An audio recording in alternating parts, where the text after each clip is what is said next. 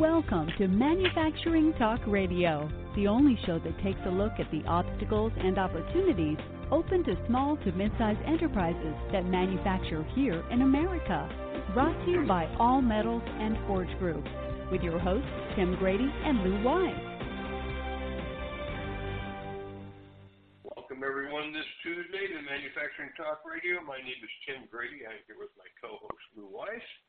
We have a very interesting show for you today. We have been talking economics and manufacturing updates, kind of moving around the world. But before we get to that, I want to get the uh, postscript from last week's show and some news items from Lou. Lou, how are you doing today? I'm doing great. Thanks for asking. And you? I'm doing well. The weather is fine down in the Atlanta market, so we're doing well down here. Well, up here it was 46 degrees this morning, and I'm still wearing my Hawaiian shirt and my yellow jacket, and uh, this is my kind of weather. To our postscripts. Uh, last uh, last week, uh, we have our U.S. and global reporting, which turned out to be really uh, an interesting and lengthy uh, conversation to the extent that we broke the show up into a part one and part two.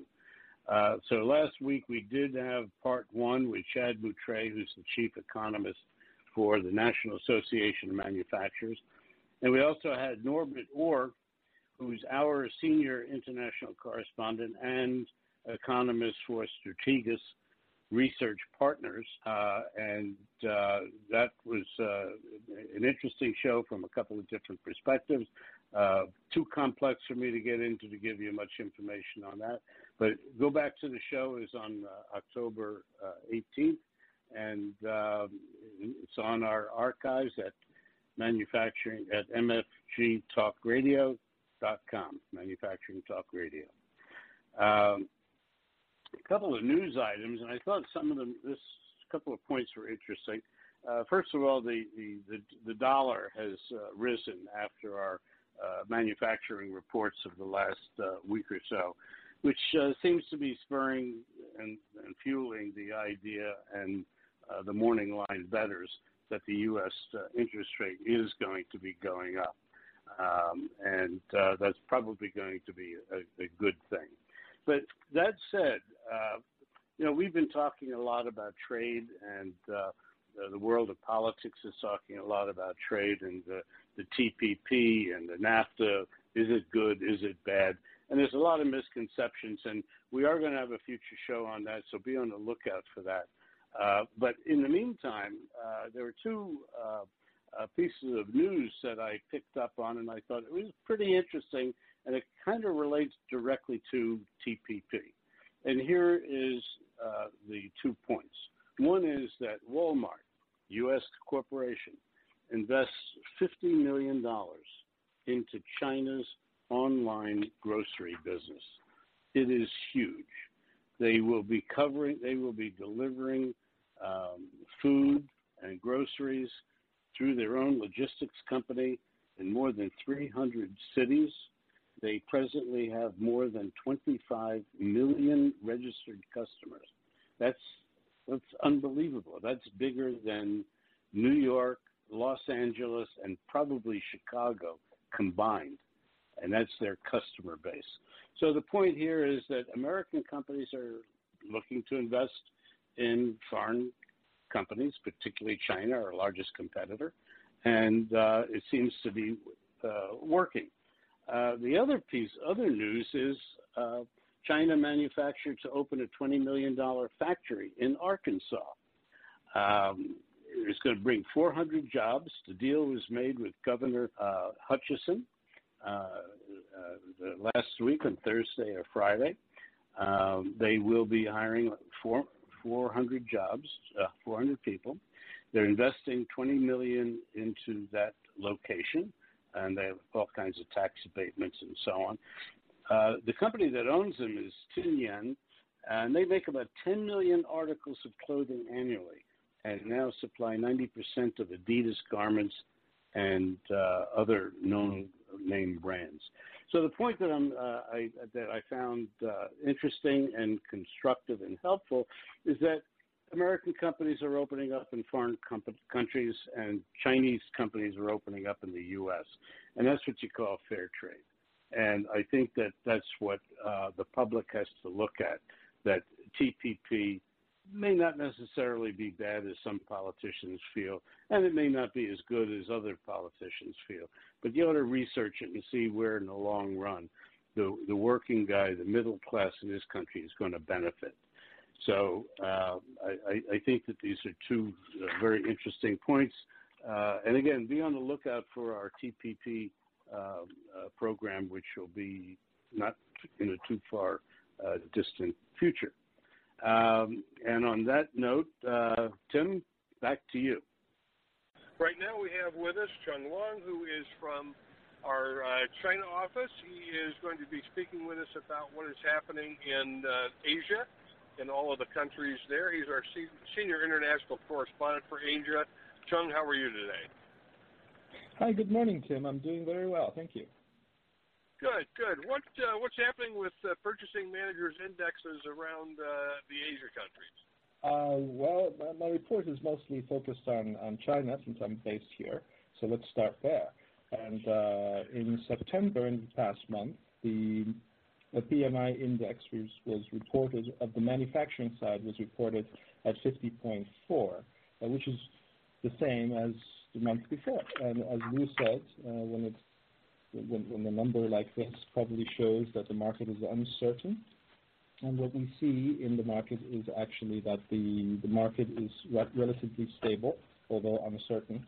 And um, the, uh, within these indexes, the production uh, number is up and new orders are up, suggesting that the market is stable with a little bit of increase.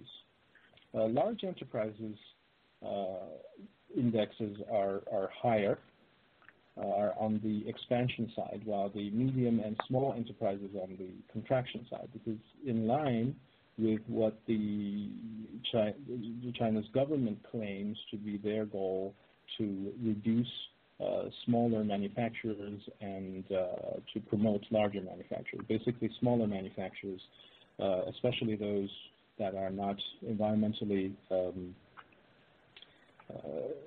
feasible and uh, large energy consumption enterprises are going out of business. Larger and combining some production capability into the larger enterprises. Uh, however, on the other side, employment and inventories are down. Uh, we don't actually have a very accurate unemployment uh, number here, but what we believe, what I have heard from many sources, is that uh, due to the uh, the government goals in China, a lot of things is really headed, spearheaded by the government, and uh, to to reduce overcapacity, uh, a lot of the smaller uh, companies will be going out of business. People will be uh, laid off, and the expected number in the next three years would be about three million jobs lost. So it's a challenge to to the whole uh, economy as to whether or not those people can find new jobs elsewhere. Uh, Chung, I'd like to just yes, point out something from uh, uh, the beginning of the report that the uh-huh. 50.4 number, which is, you're right, is stable for the last two months, actually is the highest number since uh, the beginning of uh, 2015. So over right. almost oh, close to two years. Uh, it is now showing there was a big jump in uh, uh, two months ago, and now stabilized at 50.4. So it seems as though it might be taking a little breather, and uh, uh, even though th- there are a lot of companies going out of business there, uh, particularly the steel mills, uh, the small steel mills, uh, which creates a whole other problem. Uh, can you give us some insight into the problems being caused by the fact that the little the little mills are going out? Out of the uh, out of business? Yeah, certainly. Yeah. The um, so this is this is this is really the, the the first time that it's stably on the expansion side for, quite some time now. I think two years, probably more than two years, almost three years the whole market has been pretty bad. And um, but uh, about the steel mills, this is the uh, there are two areas that uh, two main industries in China that are uh, massively being downsized, being um, capacities are being removed, meaning that businesses are going out of uh, going out of business. That is mm-hmm. the coal industry and the steel industry. Now, coal industry has been very, uh, according to the government, they have been very successful. But um, they they plan to eliminate about 15 percent of total total capacity in the uh, in this year. Uh, but the steel mills are a little bit more, uh, slightly different story. However, uh, what is happening is that smaller mills are being eliminated, and those mills that cannot pass the the new and more strict environmental control, uh, taxation, all those kind of regulations, uh, they're being eliminated. So that, uh, but for the for, for, for all the industries that are downstream from the steel mills, they used to have an abundance. So so the years before, uh, ever since 2008, there were so many uh, small steel mills uh, started off by peasant farmers who probably for generations were farmers on the land, and there was a boom in the market. And um, so they started small mills, and they melted material to supply the downstream uh, industry.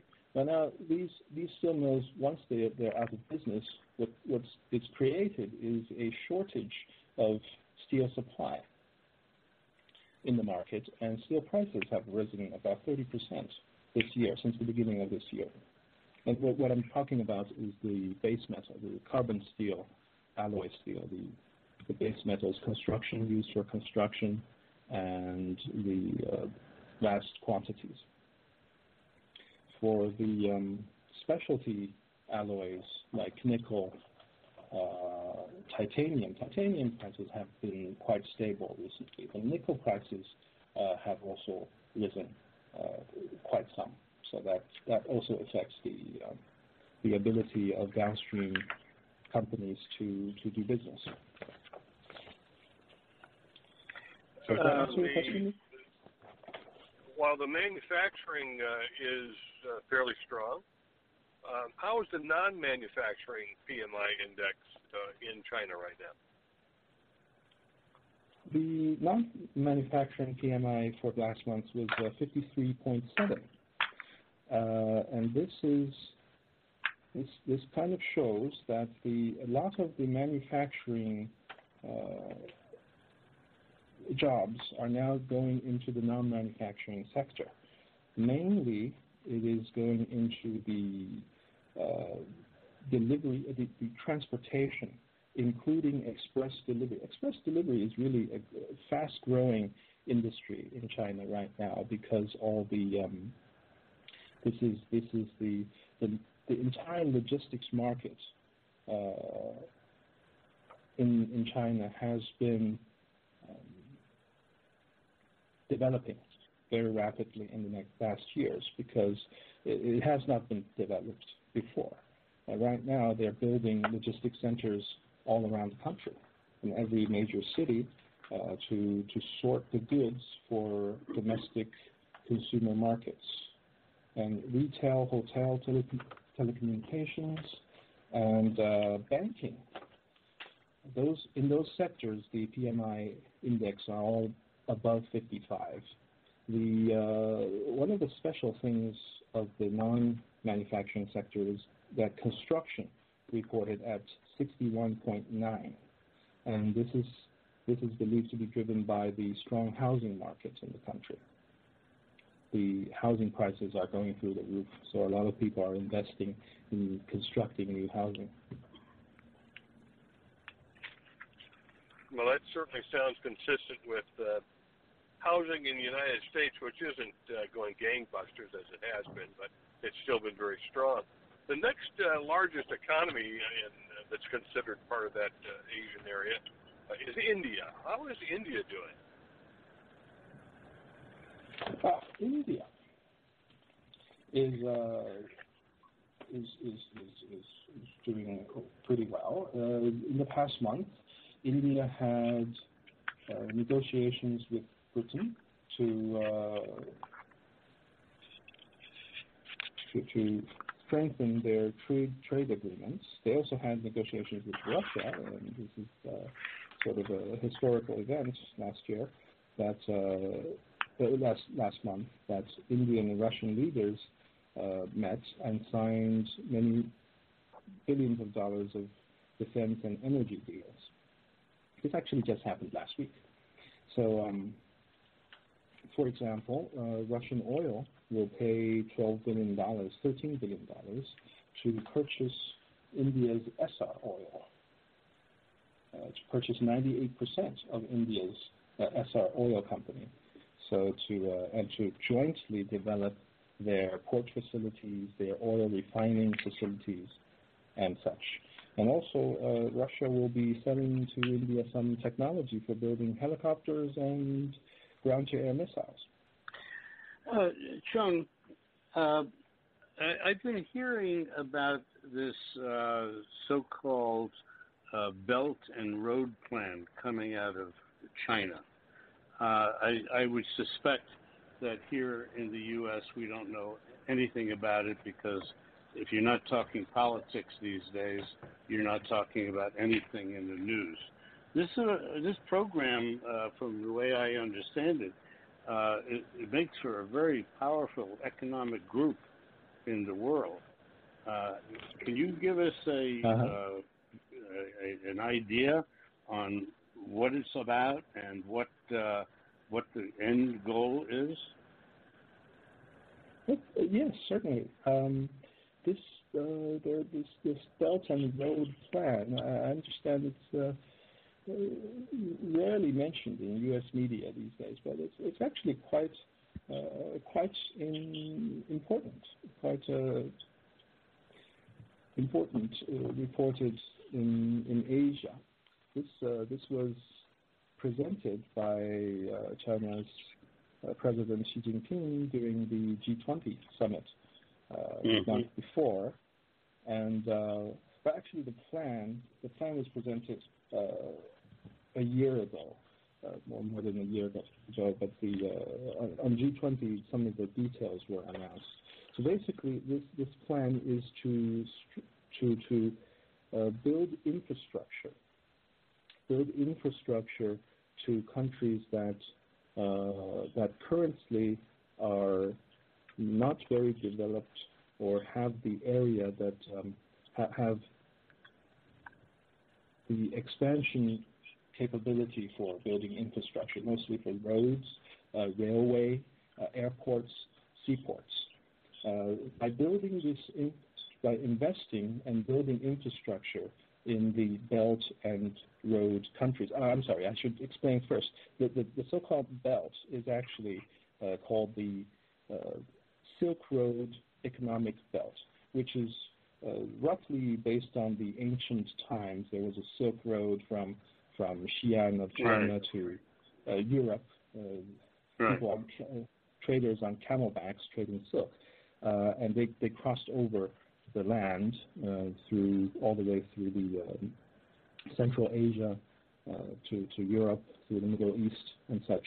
Uh, so this, these, these countries there in the middle are relatively not as developed, and there's a lot of areas that need investment.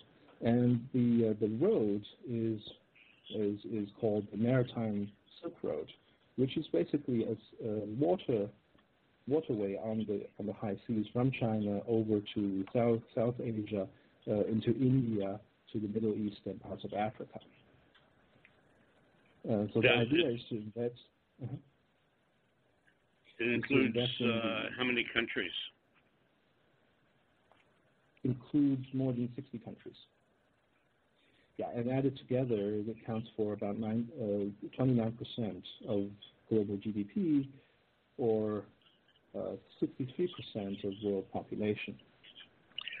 That's uh, quite an economic powerhouse. Um, yes. this would certainly be something that we would be excluded from, except as a customer. Well, not necessarily. Not necessarily. Even you as as in uh, the U.S. Currently, the U.S. is not in a very good position to take advantage of uh, of this Belt and Road Belt and Road mm-hmm. plan because the, the, the idea is to invest in infrastructure, give these countries the ability to to purchase uh, to to buy goods from producing countries from importing goods at lower prices, and mm-hmm. also uh, to for long-term financial uh, economic growth to create the market right. basically. And the spearheading this uh, investment is the Asia uh, Infrastructure Investment Bank, which is currently chaired by China, and 57 other countries joined, including the UK and many uh, Germany and uh, many European countries as well. But so far, U.S. and Japan uh, have not joined the this Asia Investment mm-hmm. Infrastructure Investment Bank. So we're kind of excluded yeah. from from probably excluded from the benefits. But once these infrastructures are built, of course, any foreign uh, company could could utilize. Uh, it will make it easier for the world to do business with those areas. With well, it'll be interesting to see how this uh, plays out. Uh, Tim? Yeah, now there's a number of other uh, smaller countries, although uh, important economically as you look at uh, Asia. You know, take your pick, John. Bring us up to speed on Malaysia or Japan or Thailand or uh, any of the others in your report. Sure, sure. Uh, Malaysia recently had uh, last month uh, in, in, the news is that uh, they had a labor problem as Malaysian government originally decided to uh, import, sort of, to hire 1.5 million uh, Bangladesh workers to support their growing industry, especially in the manufacturing, construction, and plantation sectors. however, the government later rescinded this this uh, this claim, and uh, the, the, workers couldn't get in the border. And uh, they, they told the companies that if you need to hire uh, migrant workers from other countries, you have to register and do all kinds of paperwork, making it very difficult. So originally, some some companies were planning to, were hoping for this surge of uh, manpower to to fill their factories. Now have a problem; they, they can't hire enough people to to fill their pack, uh, factories or to fulfill the orders that they've already got. So some of these companies are moving offshore to Thailand, some to China, and to uh, to outsource and get their orders fulfilled. So that's that's one thing. In, in Thailand, the last week the king of Thailand passed away. Uh, the uh, country will be in officially be in mourning for one year. This is uh, this is very important for the Thailand people because the king has always been a figure of stability, although Thailand uh, politics has never been stable. But the king has always been uh, in the middle of it and always been a beacon of stability. So it's uh, quite sad for Thailand. Um, the significant period of mourning, one whole year, does that have an yes. impact on the economy over there? Oh, definitely. Uh, definitely have a very big impact. Uh, although I believe local business people will be doing everything they can to, to keep their business running. But for example, the uh, Thailand's most famous red light district in Bangkok is ordered to shut off all their lights and close all the bars for the whole year. So um, this will be interesting. A lot of people will be um, probably migrating to other other work during this period. This will be the next civil war in the mid, in the uh, Far East. uh, I don't know if that's worth going to war for, but uh, uh, but on the other hand, Thailand also has some new developments in their economy as well. For example, after UK left the uh, Brexit, leaving the European Union, Thailand is talking to the UK about uh, about uh, a free trade agreement between the two countries. so that uh, their, their, companies can do more business. And also Thailand's soft drink companies, uh, you wouldn't think about this, but soft drink companies are exporting their products to many other countries. In fact, uh, when I go to the um, supermarket these days, I see a lot of imported soft drink from Thailand, you know, like coconut water and, and other very uh, exotic flavors. yeah, you, you, can check. It's probably in the U.S. as well. The uh, Thailand's largest canned tuna company called Thai Union. They invested uh, $575 million in Red Lobster, the seafood uh, chain. You have, ah. you have many Red Lobsters over there? We do, yes. yes. Yes, yes. They call it the ocean to table strategy. What they want to do is they, they have uh, they, they catch fish. Basically, they have fresh seafood from the seas, and then they supply to all the Red Lobster stores. So um, look out for Thai fish the next time you go to Red Lobster. well, that might be an improvement.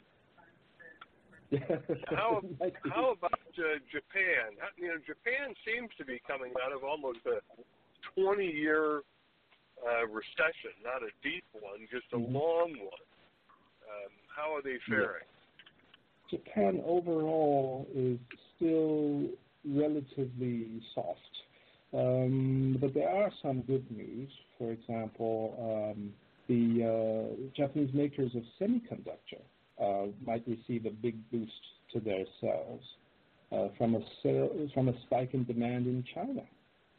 Actually, because uh, because the China's growing domestic demand, the consumer markets of, uh, as we discussed last month, urbanization, more urban dwellers, they want more uh, electronics and this kind of thing. Of course, the, the higher quality electronics, especially the core components like the LCD monitors, the, um, the, intelligent chips in those uh, intelligent stuff, anyway, are mostly made in Japan. And uh, for example, Tokyo's Electron and Disco company logged uh, record sales in, in China in the last six months. Uh, and Sony st- stocks rose after they announced the PlayStation, the new PlayStation VR. Uh, it's their first VR gaming platform, which is uh, has I haven't seen it yet, but I hear, hear it's pretty good, and the, the players, the, the market, the consumers are really rewarding them, and the stock market is also rewarding them. I think their stocks jumped by more than two percent the day this this PlayStation VR was announced, uh, introduced into the market. Uh, on the financial side, Japan's SoftBank Group are focused in investing in uh, the high-tech sector, and the Saudi Sovereign Wealth Fund jointly announced they are going to set up an investment fund of over $100 billion to invest in Japan's tech sector. So the, the um, tech sector's future looks pretty bright. Uh, Chung, uh, another yes. fine report. Uh, what's going on uh, on the other side of the planet? Uh, appreciate the information. Uh, seems things are stable, stable to getting better, and we'll we'll talk to you next time.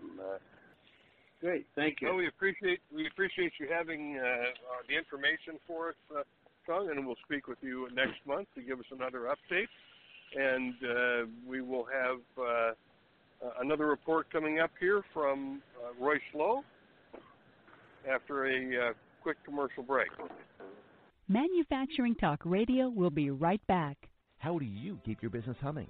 Where do you go when you're looking for quality suppliers of new equipment, components, MRO supplies, repair services, or even raw materials? 30 years ago, you would have turned to the Thomas Register. Today, those big green books are better than ever at thomasnet.com, industry's leading platform for product sourcing and supplier discovery. You can easily find that local machine shop, national distributor, OEM, or any supplier having the right quality certification. Fast and free.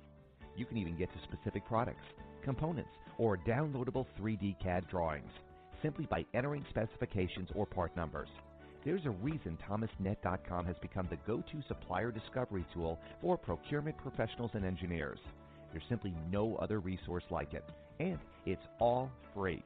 Go to thomasnet.com today and see how top notch supplier discovery doesn't have to put a dent into your bottom line. All Metals and Forge Group is an ISO 9001 AS and EN 9100 manufacturer of open die forgings and seamless rolled rings in alloy, carbon, stainless and tool steels, aluminum, copper, titanium, and nickel alloys. Visit us at steelforge.com or call 800 600 9290. Welcome back to Manufacturing Talk Radio. Joining us now is Royce Lowe. He is our senior international correspondent for the EU and the UK. I'm going to bring us up to date on what is happening on that side of the pond, going from uh, talking about uh, the Asia Pacific region to Europe. Royce, welcome to the show. Thank you. Thank you. So, what is um, happening? Uh, pick your poison. Uh, give us an update on Brexit in the UK or jump into Europe, whatever you'd like to do. Well, uh, I'll start off with, a little with uh, with Europe. The um, the manufacturing uh, situation in Europe is not too not too too bad. It was uh, the PMI was up slightly um, in September from uh, from August, about uh, about a point actually. Germany and Austria and the Netherlands are doing well. Spain, Ireland, and Italy are doing so so so so. And uh, my uh, my home, my home country, France, is still sort of uh, under the 50 mark, uh, but it's at least it's over Greece now.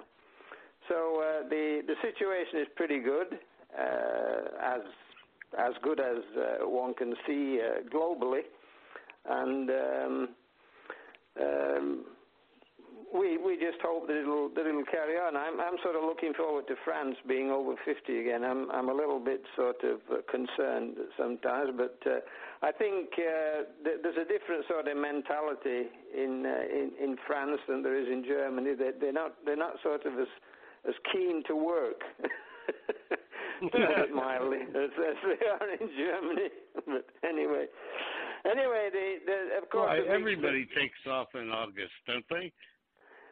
Well, yeah, but, well, not not really. Um, I mean, uh, that was August. Uh, okay, September came back, yeah, but um, it's it, it's been like this for quite a while actually. So I don't think you can right. just blame August. no, that's for sure. Yeah. Now you're the saying big, that France uh, was doing. I'm sorry, you were saying France was doing better than Greece. Is that a uh, significantly doing better? Because Greece has been well, doing well, really bad. It's, low it's, bar. it's, for, it's 49.7 as against 49.2. I think I think last month Greece was slightly above uh, above France, but uh, that's that's the way it goes. Um, Germany, of course, is the kingpin of uh, of Europe. It's it's got the uh, it's got by far the uh, the biggest GDP. It's got by far the uh, the biggest export figures, the population and everything. It's it's by far the, uh, the for want of a better term, the wealthiest um, wealthiest country in Europe. You know, the uh, the exports are, are what uh, keeps it up there. The manufacturing, as, uh, as as I think we've mentioned before, is is very very significant in, in Germany compared to uh, most of the other countries in in Europe that's what sort of holds us up most of the time. But um, the uh, the situation in the in the UK uh, last month, uh, since um, since we had that bad month in July, right after uh, right after Brexit, uh, we've had two very good months in the UK, August and September, and so everybody's saying, well, we sort of told you so, blah, blah, blah. But of course, the pound's devalued about 14%. And right. uh, this is this is obviously gonna gonna work its way through the system to the point where uh, people are people are scared of inflation. Obviously, people are going to pay more for uh, uh, for for goods and services. You know, the the Brits might wake up one day and say, uh, "Oh my God, we're paying more for beer, imported beer. We're paying more for wine from France and Italy and Spain. We're paying more for this. We're paying more for that." And uh, in fact, there was a there was a situation this week. It was quite funny. This stuff called uh, Marmite, this gooey brown stuff that people spread on the toast in the morning, and uh, the big supermarket threatened to um, take it offline because the the supplier had, had put its price up to the supermarket. So there was a huge hue and cry in the UK about that. It's the sort of little things that uh, that are happening. That's bizarre. That's, a, that's a bizarre product to be even eating, no less running yeah, out. Yeah, well, it is. It's but but, but as, as somebody said, it's akin to uh, Walmart taking Heinz tomato ketchup offline. You know. You better not do that. that's what that's what somebody said. It was it was akin it was akin to that. But uh, well, on the more serious side, um, um, Theresa May has said that uh, she's going to start the process of, uh, of uh, negotiating uh, Britain's way out of Europe uh, by the end of March 2017. So uh, effectively, it should be it should be a done deal in in two years after that. But of course, there are so so many things that are coming up. For example, um, they're talking. There's a talk of soft Brexit versus hard Brexit, one way out. Um, right. There's, there's, talk of staying in the single market and, and giving concessions, you know, et cetera, et cetera. Um, but the, the, the, problem is, of course, that she has uh, working for her a, a few guys, uh, the Boris Johnson, uh, a guy called Fox, and another guy called Davis.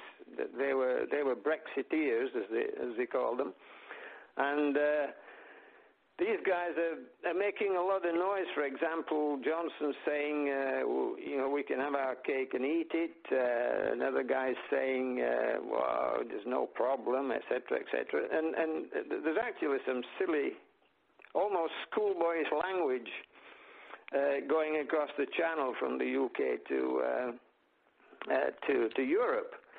Um, so effectively, the UK has to negotiate a deal, for want of a better word, uh, whereby they uh, they can well they can survive.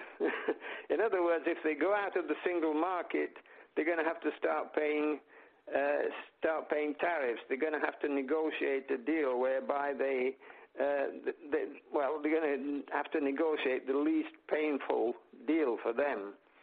Uh, and uh, this is this is going to be difficult. It's not. It's, it's the, because it's effectively 27 to 1. Uh, there are an awful lot of people that don't give a damn about the UK, uh, but by the same token, uh, the UK cannot come out of Europe and and do better than it was doing when it was in.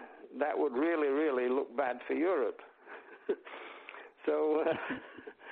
Uh, Uh, but they've they've uh, they've actually nominated a, a European um, negotiator for the Brexit talks, and guess what? He's French. He is French. it could have been a Dutchman, it could have been an Italian, it could have been a German. No, they picked a Frenchman. So the 1,000 year war that's been going on and off all that time looks like it's coming again. Yeah, and, it clearly uh, will continue. Uh, Royce, yeah. I know that when when Brexit first uh, reared its ugly head, everybody thought it would be uh, this uh, oh my god event. It didn't necessarily turn into that.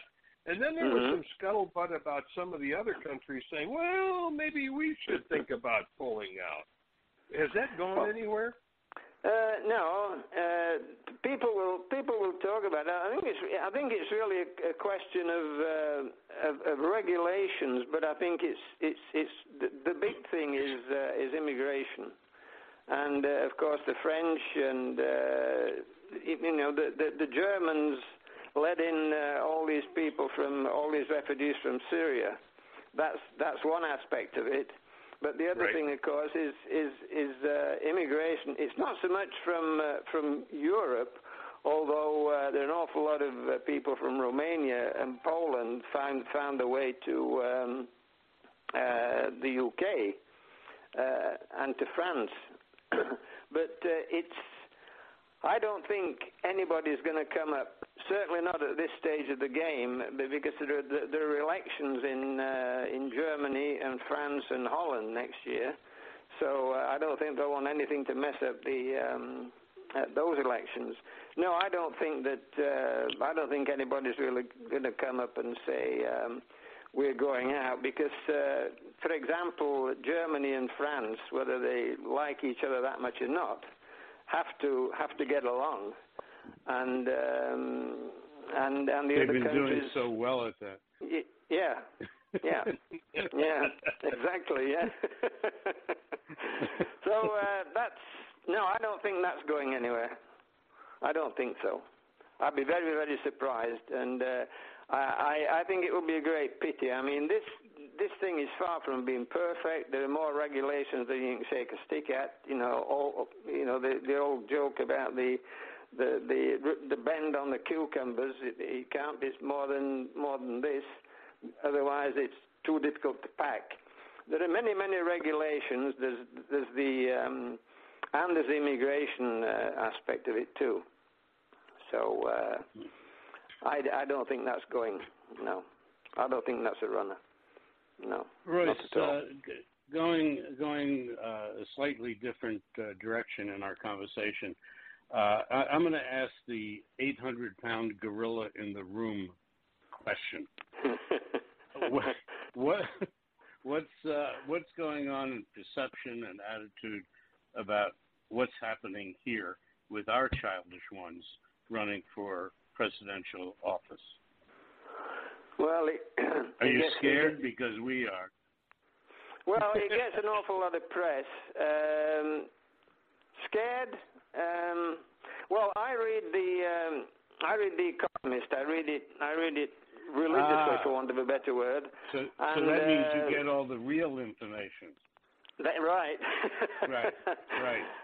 I also read the New Yorker, by the way, Lou. well, Um, that's a that's a different kind of real.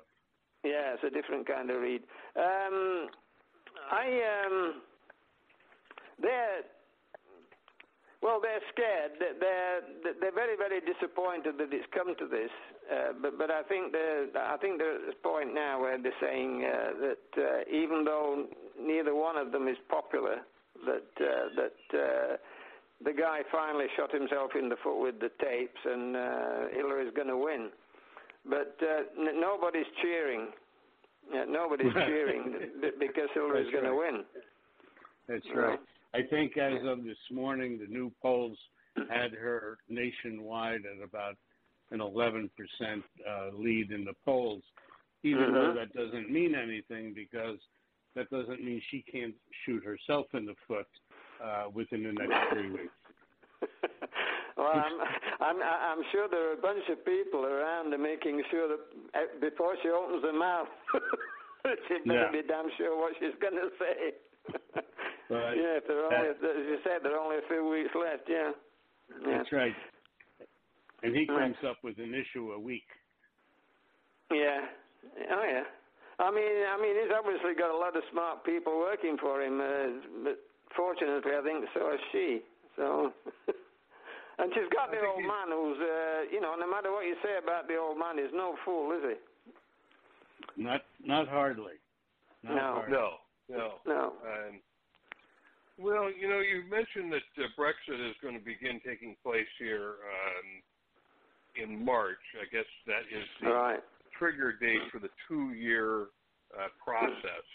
hmm Uh, it's interesting to hear that uh, you mentioning that there might be a soft Brexit, a hard Brexit. Uh, yeah. can, can you kind of share what the differences are? Are they really just tariff issues? Well, yeah. I mean, uh, and under the terms of the soft Brexit, uh, effectively they will they will stay in the in the single market, and um, they would still be able to move goods and services and capital and people around in the single market, but they would they, they, would have um, they would have to pay into the um, into the budget. For example, they, they still have to pay into the EU budget. Uh, they would not have the um, control over the immigration maybe that they want. So in other words, when when when Boris Johnson says we can have our cake and eat it, I mean they cannot have the cake and eat it at all. Uh, if they if they go for hard Brexit, they give up membership in the single market. So in other words, they're going to have to start uh, looking at tariffs. Uh, there, there, are, there are an awful lot of people, for example, who uh, who have trade agreements with the UK, and uh, and they want the UK to stay in the EU. But but if the UK opts hard Brexit, in other words, they say we want our own uh, rules and regulations, we want to be able to control who comes into our country. Uh, they're going to have to give up the ease of doing business in Europe. They still do business in Europe. They couldn't they couldn't exist without doing business in Europe, but they're going to have to pay tariffs.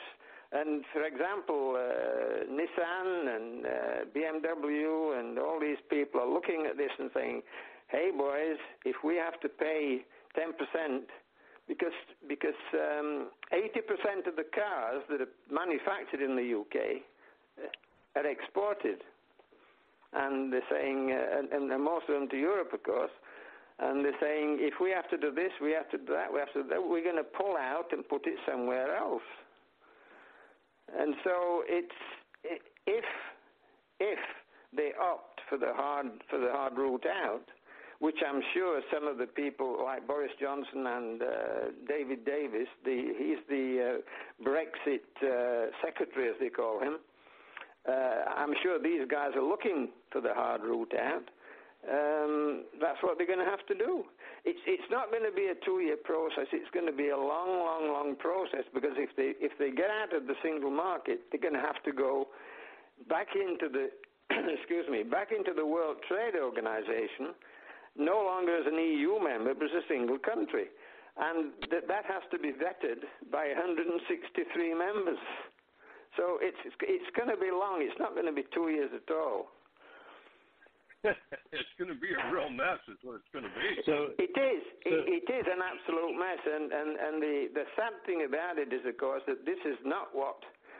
This is not what the voters went to the polls for. The voters went to the polls because they were they were fed up with the government and they were fed up of walking through the streets of the of their own city and not not being able to hear English spoken really, it, you know, the two things are miles and miles apart, and it's a, it's a great pity that it's come to this. But but it has come to this, and it's it's going to be a long, long process. Two years, forget it. so well, we, so the bottom the bottom line is that I would think the longer it takes, the less uh, impact it'll have uh, on the mm-hmm. populace on a day-to-day basis. Oh yeah, I was saying. When they realize that they that it's costing them so so many percent m- more to live because of the pound, they'll say, "What the right. hell have we done?" well, is there a uh, potential, Royce, for the uh, UK in a subsequent vote after the emotionality of this begins to dissipate? No. You have another uh, event that says, ah, no. we're not leaving. Sorry, both. No, no. Uh, Theresa May has said Brexit is Brexit. We're we're we're going out. We're going to become a we're going to become a sovereign nation again, and uh, etc. That's the that's the prime minister speaking, and she was uh, she was she was not a Brexiter. She was a Remainer uh, when she was uh, b- before she got the job as prime minister. And and another thing that's happened of late is that the Home Secretary, the Home Secretary has actually come out and said it will be a good idea to go through uh, a lot of these large companies in the UK and make sure that they don't have too many immigrants working there. Oh my! Wow. What does that sound like? it, there's it all kinds sound... of there's all kinds of stuff being said, and of course you know what sort of kind of a press we have in the UK. Uh, we, we've got the Financial Times and we've got the uh, Economist. Then you've got the Mirror, which, which and, and the Sun, which belongs to Richard Murdoch. Uh, the gutter press, and uh, and of course they say it's just unbelievable what's going on, unbelievable. Uh, I'm I'm I'm sad. I'm I'm really sad about this personally, but anyway. Well, I don't think you have to be uh, terribly sad about it too soon uh, because it'll take such a long time to unravel. But oh, it will. Oh, yeah, yeah. I, I'm I'm just sad that all these young people who who wanted, you know, who might want to come and work and live in Europe for a while uh, won't be able to do it. You know, 75% of them voted voted to uh, to stay, as did the Scots, as did London. It's it's all about the rest of the country. well, they just have to uh, uh, pass one law, and that says the uh, language of the UK shall officially be the King's English. yeah. You ever been to the UK, Tim? You ever heard the accents in the UK? well, I, I know they drink. I, heard I know they drink. I know they drink a lot of beer. Well, that's for sure. Yeah, no, an awful lot of it's imported. yeah. And the nice thing is they're now serving it like it should be served, cold. Cold. Right. right. Well, I did. Yeah. I did hear recently that the United States and the UK are two sister nations separated only by a common language. Yeah, I think it was Churchill that said that. I think Churchill said everything. Well, he, he said an awful lot. Yeah. yeah. I mean, he was a he was a he was a mix, wasn't he? He was a his father was uh, was British, his mother was American. So where to from here in terms of how are things looking for the future for both the uh, the EU and the UK in terms of it's growth of their respective economy? Well, um, I think that. Um, I think it's going to be. It, it, in, I think that in spite of all the noise that's being made, uh, I think that underneath uh, life has to go on, and um, I think that they will. Uh, I think that the, the, the manufacturing sector in the UK. Uh, providing it's not uh, messed up by uh, by Brexit. In other words, providing they don't uh, do away with the uh, the automotive industry, for example, um, right. I think I think the UK will, well, I think it will sort of muddle along. The the, the I think the IMF uh, has said that the the growth next year will will be down a little bit from this year. Um, I, I, think in Europe it's it's it's going to be basically. Uh, I think Europe will muddle along too. I, I don't think you, I don't think anybody's going to make any sparks fly for want of a better expression. Yeah, that I, seems I think, to be consistent with the uh, United yeah. States as well. And it's pretty well, much the same uh, in your neck of the woods, isn't it? It very much is. Royce, we certainly appreciate you providing us with an update on both the uh, EU and the UK as you do each month on our Global Economic Report. And we look forward to having you on uh, next month in another update, and uh, we appreciate you being with us today. Thanks, Royce. Thank you very Thank much. You, Royce. Okay, Thank have you. a good rest of the day. Okay, bye bye. you too. Bye bye. Thanks for joining us on Manufacturing Talk Radio. You can hear our next broadcast each Tuesday at 1 p.m. Eastern Standard Time at mfgtalkradio.com. This podcast is a part of the C Suite Radio Network. For more top business podcasts, visit c-suiteradio.com.